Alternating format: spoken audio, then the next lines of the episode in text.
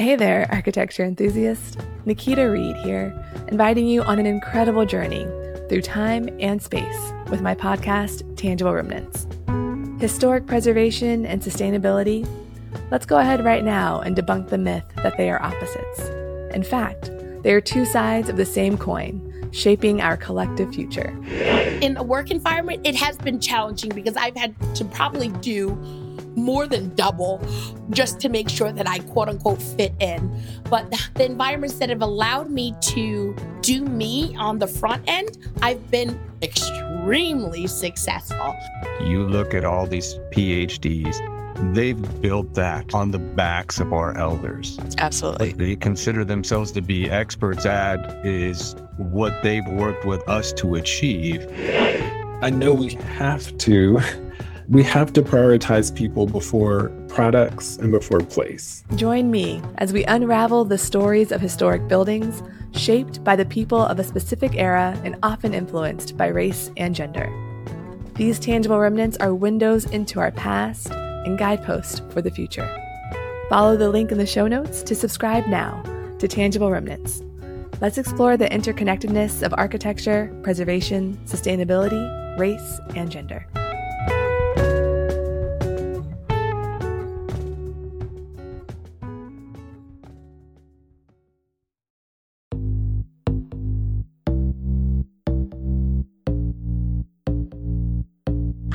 My name is Carrie Seaburn, professional engineer, and this is Unstruct. Unstruct is the podcast where we share the stories from within your walls to help you understand how they stand today.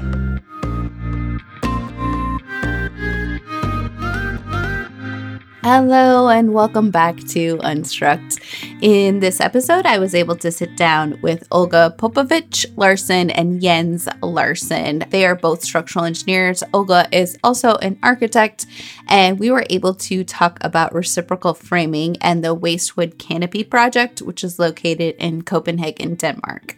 So, those of you not familiar with reciprocal framing, I think it's maybe best just to give kind of a visual. So, if you think of a chain link fence, fence and think of the diamonds that are on the chain link fence and think of them as being offset in both directions, creating like a little square in the center and then being bent into an arch shape. So that's kind of what the wastewood canopy loosely looks like. It's just one form of reciprocal framing, but essentially it's putting shorter members together and it creates a grid like structure with the connections being super important for this type of structure. So as you can imagine, this is a little less intuitive, a little more complex than just a free body diagram of a beam and maybe another beam or two coming into the main beam. So it's very fascinating, a very maybe ornate, intricate type of structure.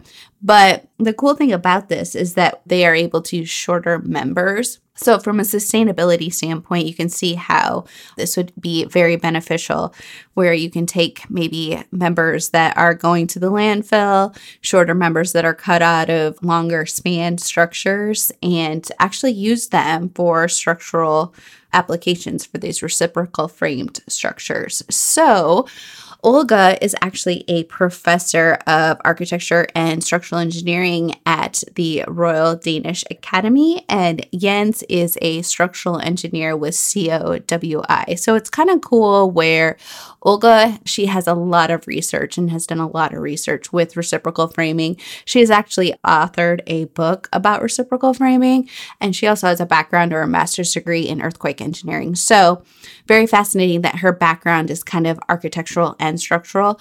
And the fact that she is a professor and works in a university setting, she is able to have her students kind of implement these designs on a full scale model capacity. So they're actually tested out before they're constructed. So very unique and fascinating. And then again, super fascinating because he is able to bring kind of that practicing structural engineering background into this type of framing and come at it from just a completely different perspective, but also from the structural engineering world. So it was very fascinating to kind of get both of their takes on this type of framing. So, with that, I will hand it over to Olga and Jens, and I hope you enjoy.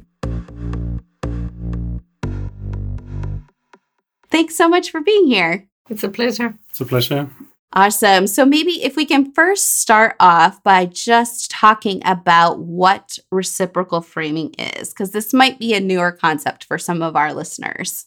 It's a it's a grid of um, structural members that form a interdependent pattern where each member is is supporting the neighboring member, but is in turn also supported by a neighboring uh, uh, structural member so that they all form like a, a, system, which is kind of differs from a, a, traditional structure where you have a, like a you have a secondary uh, secondary structure that is supported on a primary structure, which is then supported taking the load down to the ground via columns and so on.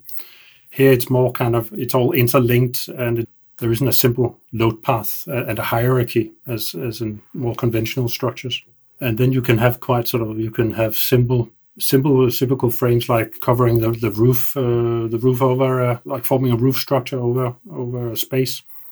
Or you can have these sort of more complicated multi frames where you have lots of reciprocal frames that are connected together and forming complex systems. And then maybe we could add that the smallest number of members is three and then the number can grow. And in the in the singular units it's very much how many can be put together to form a circle how many physically can fit because of their their sizes.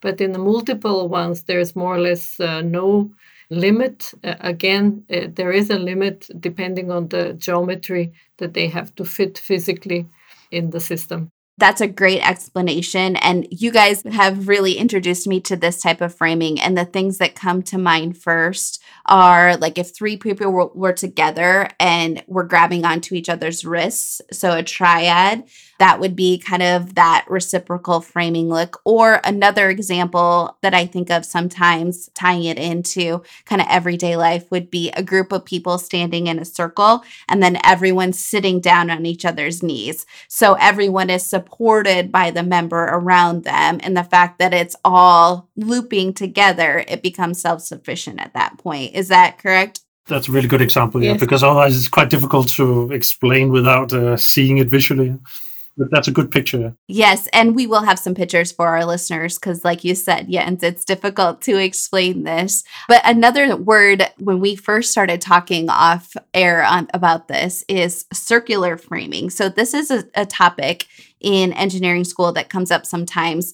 We always want to make sure that we have a straight load path member and then members connecting into that one straight load path. Whereas reciprocal framing is a completely different concept where it's a grid system. So when you look at it first, it almost looks like it's this circular framing, but in reality, because of the way that the connections are fit together, it becomes structurally stable.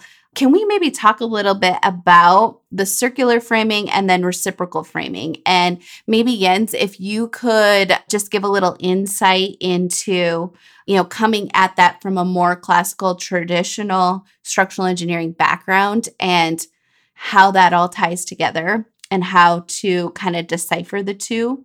Yes, the way it kind of works, uh, yeah, as, as you mentioned, it's the connections are, are a really um, important part of the uh, of the reciprocal frame, understanding how the connections are working. And if we're looking at uh, a roof structure, you would normally have a you have some kind of pitched roof with a circular shape, for example. And each a lot of these uh, reciprocal frames that have been built have members where they are connected. Neighboring uh, members are connected. One member is sitting on top of the member, like as a point load, for example, at the third point of uh, of the of the, the, length of the member, and then uh, it's delivering the load at the end of the member to the next one. Again, it's difficult to to explain without seeing it, but the connections are are really uh, crucial and how you you uh, design the connections. Yes. Depending how you the geometry works uh, and how the the angle of your members and so it's a you have a mixture of compression and, and bending and shear in each member.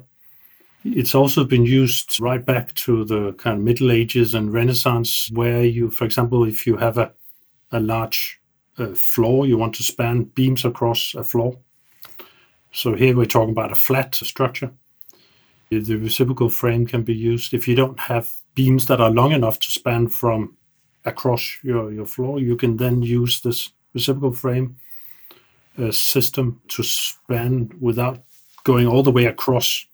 So there you have a flat structure. So there, there you get it's all uh, the loads are transferred in bending and shear, and not really compression. Okay. So it's yeah, depending on the geometry and how how you what type of reciprocal frame you are, you it works in different ways and and the forces, uh, which force is predominant, it depends on that geometry.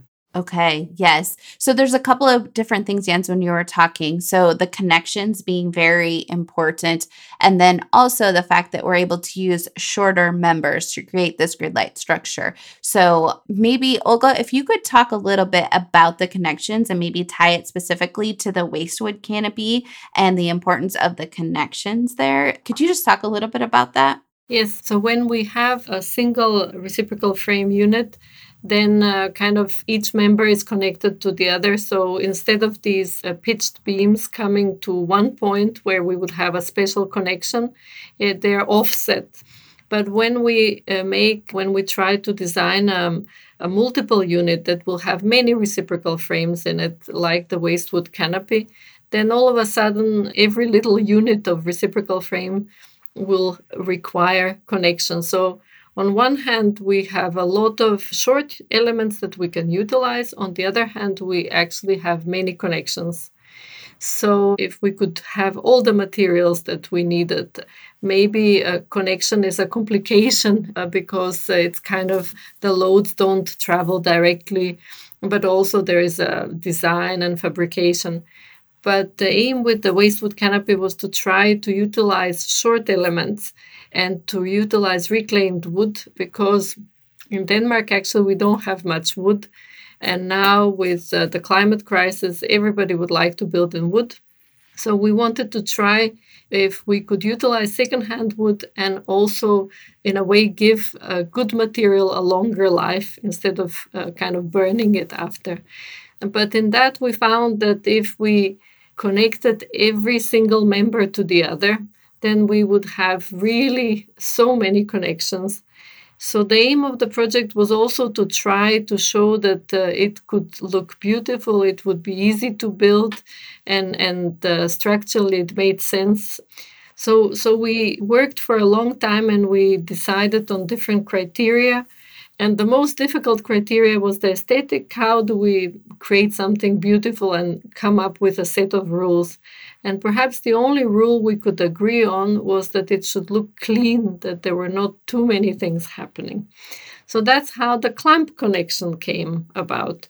So the clamp connection connects four elements with a single bolt. And there, the thought was that we would use uh, cross laminated wood again as leftover, maybe new one, but we didn't have any. So it was laminated plywood that we used. We laminated itself. And uh, kind of that reduced the number of joints because we worked with four uh, members reciprocal frame unit. By having a clamp connection, we reduced the number of, of joints by four. And that was kind of the aim. And then another important aspect was we were not on a building site, we were outside at the School of Architecture, and we had to build it in a simple way. So the first trial was if we can make a unit with four elements in full scale, does it fit? And that was kind of, we were very happy it did. And then we kind of worked with the geometry, which was like a spherical form. We then would build a layer and then every time we we added a new line we would kind of push it up. And it really the yeah i was there but it was my two uh, phd students who who did the work and we had no special tools. But that was also to show that there's another advantage with working with short members. They're not as heavy so it could be used for self building or so um, since then we've we've taken it down many times and put it up again and we'll do again in in july. There's a big event in copenhagen. But we've also learned a lot and one thing that we learned was that after we built it the first time, we scanned the geometry as built, and it was not the same as the one we designed. so that wasn't very good. then we tried to understand why that had happened. And we think that this uh, clamp connection had to allow some movement so that we could add a next layer. But maybe that movement that in one connection kind of multiplied because there are so many connections. So, kind of the error actually became a lot bigger than if it was one little mistake in, in one of the units. Yeah. How did it perform with that? So, with the connection being a little bit different and the layout being a little bit different than you were kind of anticipating, did it still perform well? It performed well. What we noticed is that it kind of had this twisting mo- movement that I couldn't see it really, but when we we did the scanning, we could see that had kind of turned in one direction, and because there is a direction in the in the arches, but then since then we've kind of changed the geometry a bit. So now we're able to build it as designed. But it would only work in small scale what we did. I think for a larger scale, it we would have to have a proper kind of connection with maybe better performing material, maybe steel or fiber reinforced plastic. Uh, not not with wood. Okay. But there is something clever about the connection because it clamps and there's only one way you can put the beams so you can't actually make a mistake and the complexity of the joint you don't see you just see a very simple flat clamp uh, which has been carved in. So so in a way i think it, it looks very nice and it, it does show that it's possible. So that was the aim that's so cool. And as you're talking, Olga, so the way that this is constructed or the reciprocal framing, just to kind of give it a little bit of a visual, what I kind of see it as is like staggered diamond shapes, but at the intersection, they're staggered enough that it creates a little box or a little kind of square at each one of the connections, right? Yes. And another thing that I'm thinking of is so many times, like, you know, I'm thinking as my classically trained structural engineer brain, we're trying to come up with a direct load path. For everything we do, we're trying to come up with a direct load path so that we can, one, simplify it, and two, know what's happening with everything. Whereas reciprocal framing is kind of the more indirect the load path is, the more redundancy there is sometimes. Mm-hmm. Yeah. So I would love to talk a little bit about that because that also introduces more complexity on the design side of things. So I love how you talked about how you're able to create kind of full scale models or close to full scale models so you can see exactly how this is going to work in the field. Uh, but a question I have for you, either one of you guys, is are there ways I know with parametric design, we're getting a lot more sophisticated with our software? So, is reciprocal framing something that has benefited from kind of parametric design or more sophisticated analysis tools? And how does that work? I would say that, like, uh, intuitive understanding, which is difficult, is really important because uh, often the software gives you something that, like, what does this mean? So in a way, if uh, if I think of the canopy, uh, you could translate it as a set of arches that transfer the load. Yeah, and these arches cross each other. They're not full line; they are offset in mm. every one of them. But then, if you get a kind of a response from the software that is it doesn't really look right, you can actually tell that there is a mistake there. But in terms of parametric tools, I think the connections are typically quite complicated. If you notch, uh, we avoided notching the short beams, but our clamp is like fully carved in. Yeah. So hmm. the parametric tools really help with defining the geometry. And in the 90s, that was really difficult. They were not really there, the parametric tools. So they have kind of opened up for many opportunities. But again, I think this uh, classical engineering understanding is really important because without it, then again, it's a black box in a way, the, the tool. The other aspect that is very important and helpful, a result of uh, developed tools, is the fabrication. So we used the CNC cutter, but it was still very manual. It was very precise, but it was st- it still took a long time. So maybe producing the connections with a robotic arm would be uh, better. So if, if one can optimize and make it automatic, yeah, automate the process, it makes sense because otherwise it's like yeah it's very nice to use this reclaimed wood but uh, labor and design can, otherwise it'll just stay on a, on a small scale yes, it won't yeah, really yeah. take off big structures oh. i love as you're explaining this, like, so Olga, you were talking about the connections for the wastewood canopy and that it was kind of complex, but it was kind of figured out on the front end so that it was almost like a puzzle piece. And so, because with the complexity, the fabrication and the on site building, that also means that that can be complex. But you were able to have it so that it would only fit one way and only require one bolt, which I think is very fascinating and very innovative. The other thing that I'm thinking of is, while it's complex, there's a lot of repetition, right? So, like that connection is the same completely for most of them. Everything yeah. was identical. Every single element is identical. Only the end pieces, yeah, mm. uh, are slightly different, and every single clamp is identical. So, so the time it took to design one, then yeah, that was it really. Mm-hmm. Mm. So just like you're saying, like the automation, the robotic nature, like having something that's automated to create those connections and lay out those pieces or cut those pieces, it's over and over again once it's solved. So that's a great a great candidate yeah. for that. Yeah. So what type of materials? I know the wastewood canopy is is a wood construction product. Is reciprocal framing kind of limited to wood or have you seen it in other materials? What is kind of a good candidate for reciprocal framing? Well, uh, I would say that wood is the best because it's a material that you can carve and it's a soft and easy to work material. So most of them uh, are in wood, but there are some steel and concrete examples. There is a beautiful steel uh, open structure in, in Japan.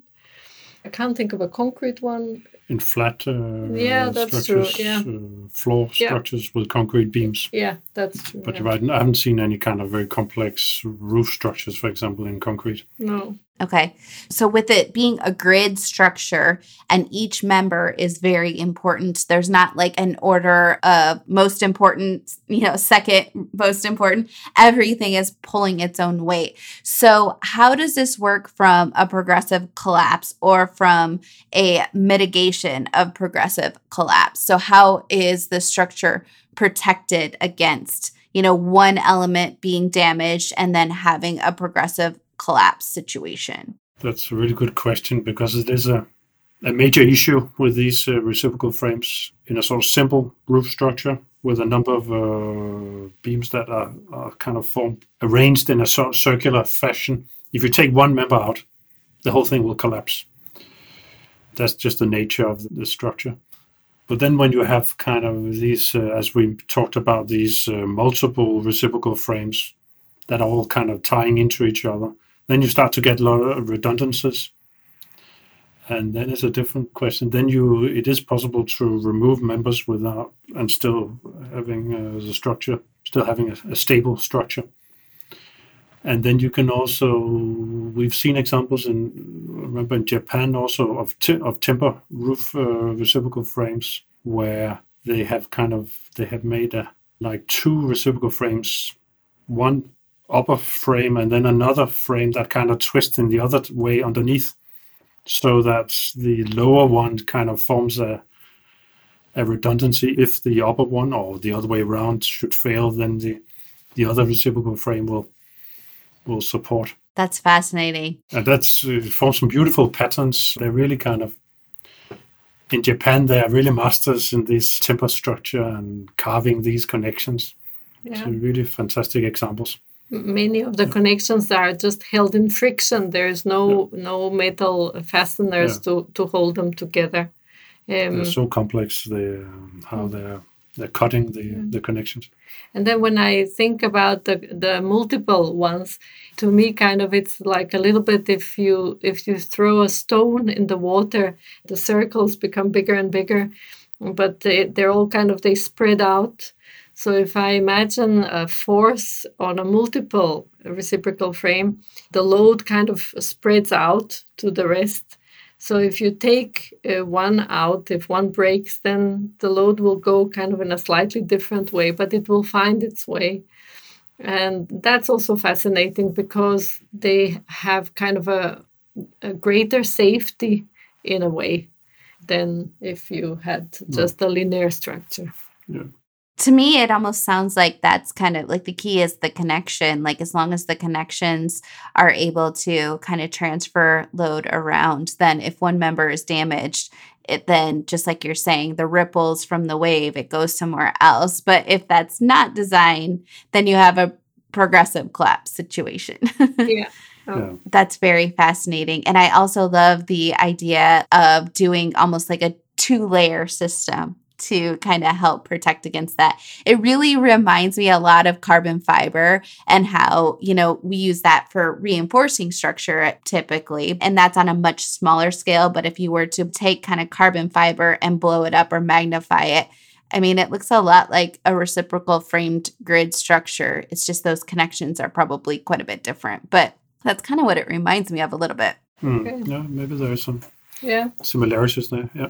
What were some things that maybe as you're going through this that were unexpected that came up during design? Yeah, f- first, like the unexpected uh, thing was, um, yeah, we thought that we had looked at the performance, like uh, what makes sense in terms of how we designed the, the section of the structure, but we obviously hadn't. Yeah, Yeah, so when we built it, we saw that it it deformed. Yeah.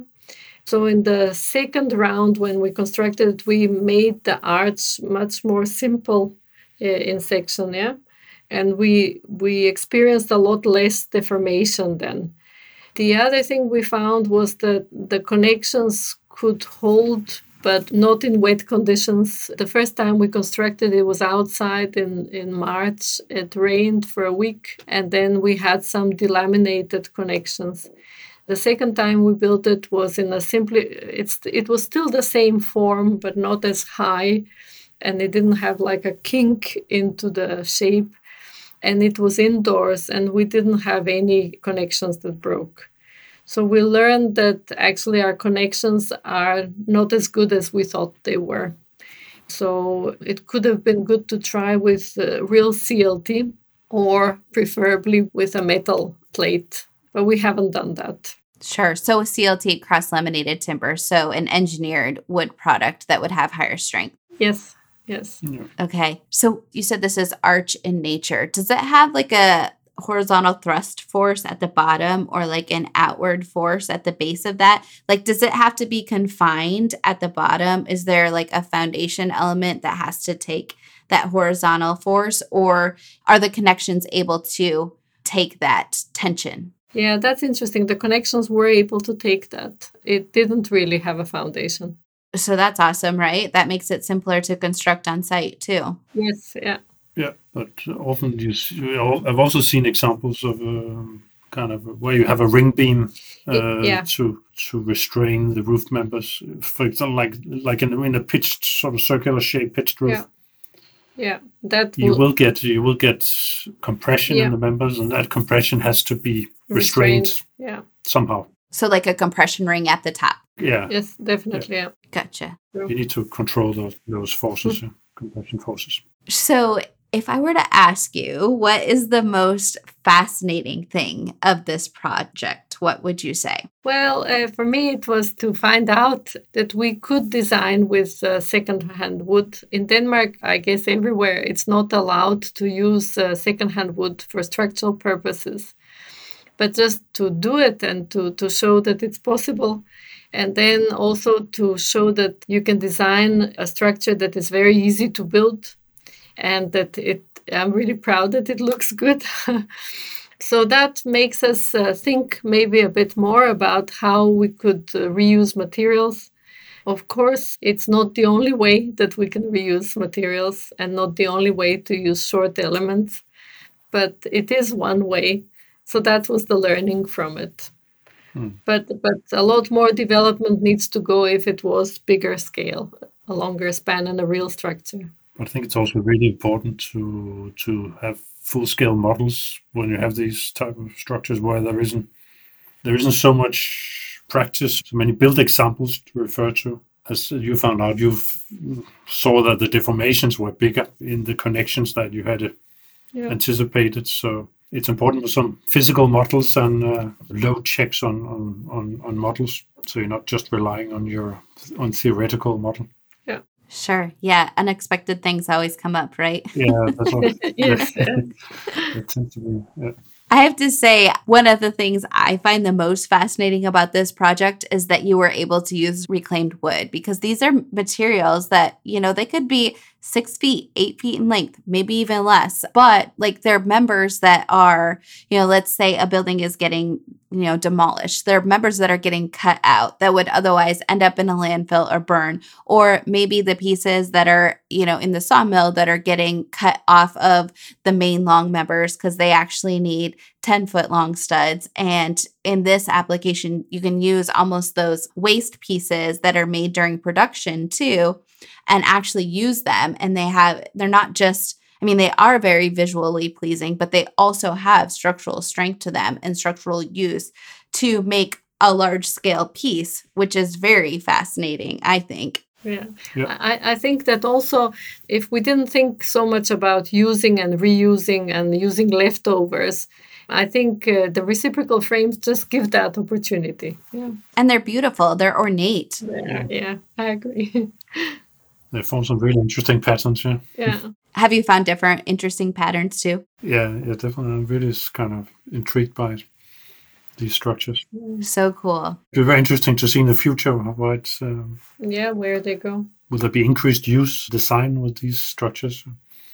Yeah. And will clients like to um, to build them, have them built? So that'll be interesting to see. Well, and the other thing, as you're talking, Jens, the other thing I'm thinking about is it's an exposed structure that's beautiful. So a lot of times, you know, if if the client chooses to keep that as exposed, not only do we have a structure that's made out of reclaimed materials, we also don't have to pay for invest in use energy and materials to create a ceiling or you know like a finished material on the underside because the structure becomes kind of the finished surface as well. So it saves resources in that regard as well. You want to see the structure. That's yeah that's a good point. Yeah so fascinating. Okay olga and jens if you were to give the Waste Wood Canopy a theme song what would it be For me, it's like uh, some classical music, but what is it? I don't know. what do you think? Yeah, that's a good a good suggestion. Yeah. Yes. I love that because every classical piece has a whole group of like instruments that go together to make it, right? So it's a group of so many different diverse pieces, and this reciprocal framing has so many different pieces that come together to make a symphony of structure, right? and have so many different uh, forms and, and shapes, these uh, reciprocal frames. And they have to, like in music, they have to support each other and go yeah. well together because if not, uh, yeah. yeah. there'll be a progressive collapse. yeah. so true. Well, I am so glad that you are the conductor of reciprocal framing. yeah. So, what do you guys do to recharge? What do you do for fun outside of engineering and architecture? Just enjoy life here in Copenhagen and uh, go out and On enjoy walks. nature. Uh, and it's a nice, um, nice city to live in here. Yeah, and go to countryside walks. Yeah and uh, in free time, I also quilt. Awesome. And sometimes my patterns, they're hexagons and squares. You're developing some reciprocal frame pattern. There is no danger of progressive collapse there. yes, no. It's silly, but they're just for me. Olga, that is too good. Quilting and reciprocal framing, like they're so similar. I love that. That's amazing. Inspiration is everywhere, right? yeah, yeah, it is, yeah. Well, Jens and Olga, thank you so much for joining today. I know you guys are both experts in your fields and for sure in the reciprocal framing side of things. So, thank you so much for coming on today to share your knowledge and expertise. Thank you so much for inviting us. Inviting It's us, been uh, yeah. it's been great. Um, Yeah, it's been a uh, real Great pleasure. talking to. you. Yeah, thank you. Yeah. Thank you. Thank you for listening. If you enjoyed this episode of Unstruct and know someone else who would, please share it with them. And if you enjoy the work that I'm doing here in general, I would really appreciate your rating and review on Apple Podcast. It goes a long way to help others find the show. Speaking of finding shows, Unstruct is part of the Gabl Media Network, a place where you can find even more content like this. To see the catalog of shows focused on our built environment, visit gablmedia.com. That's G A B L media.com. Lastly, if you haven't already, don't forget to subscribe before you go so that you don't miss the next story from within the walls and how they stand today.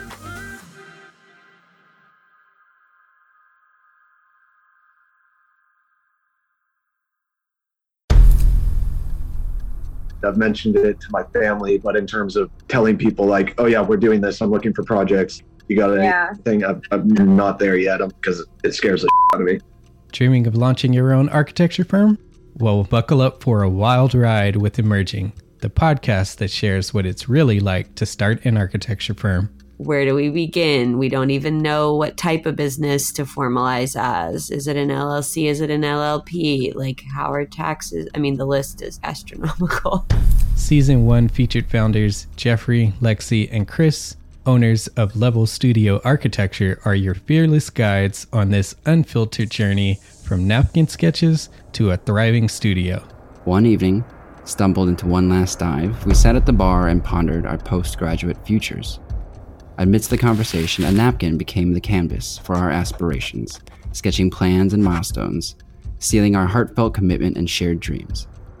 In drawing down dreams on a napkin collectively, that then, you know, in your head, you've rooted, like, oh, I'm connected to these people, like, long term.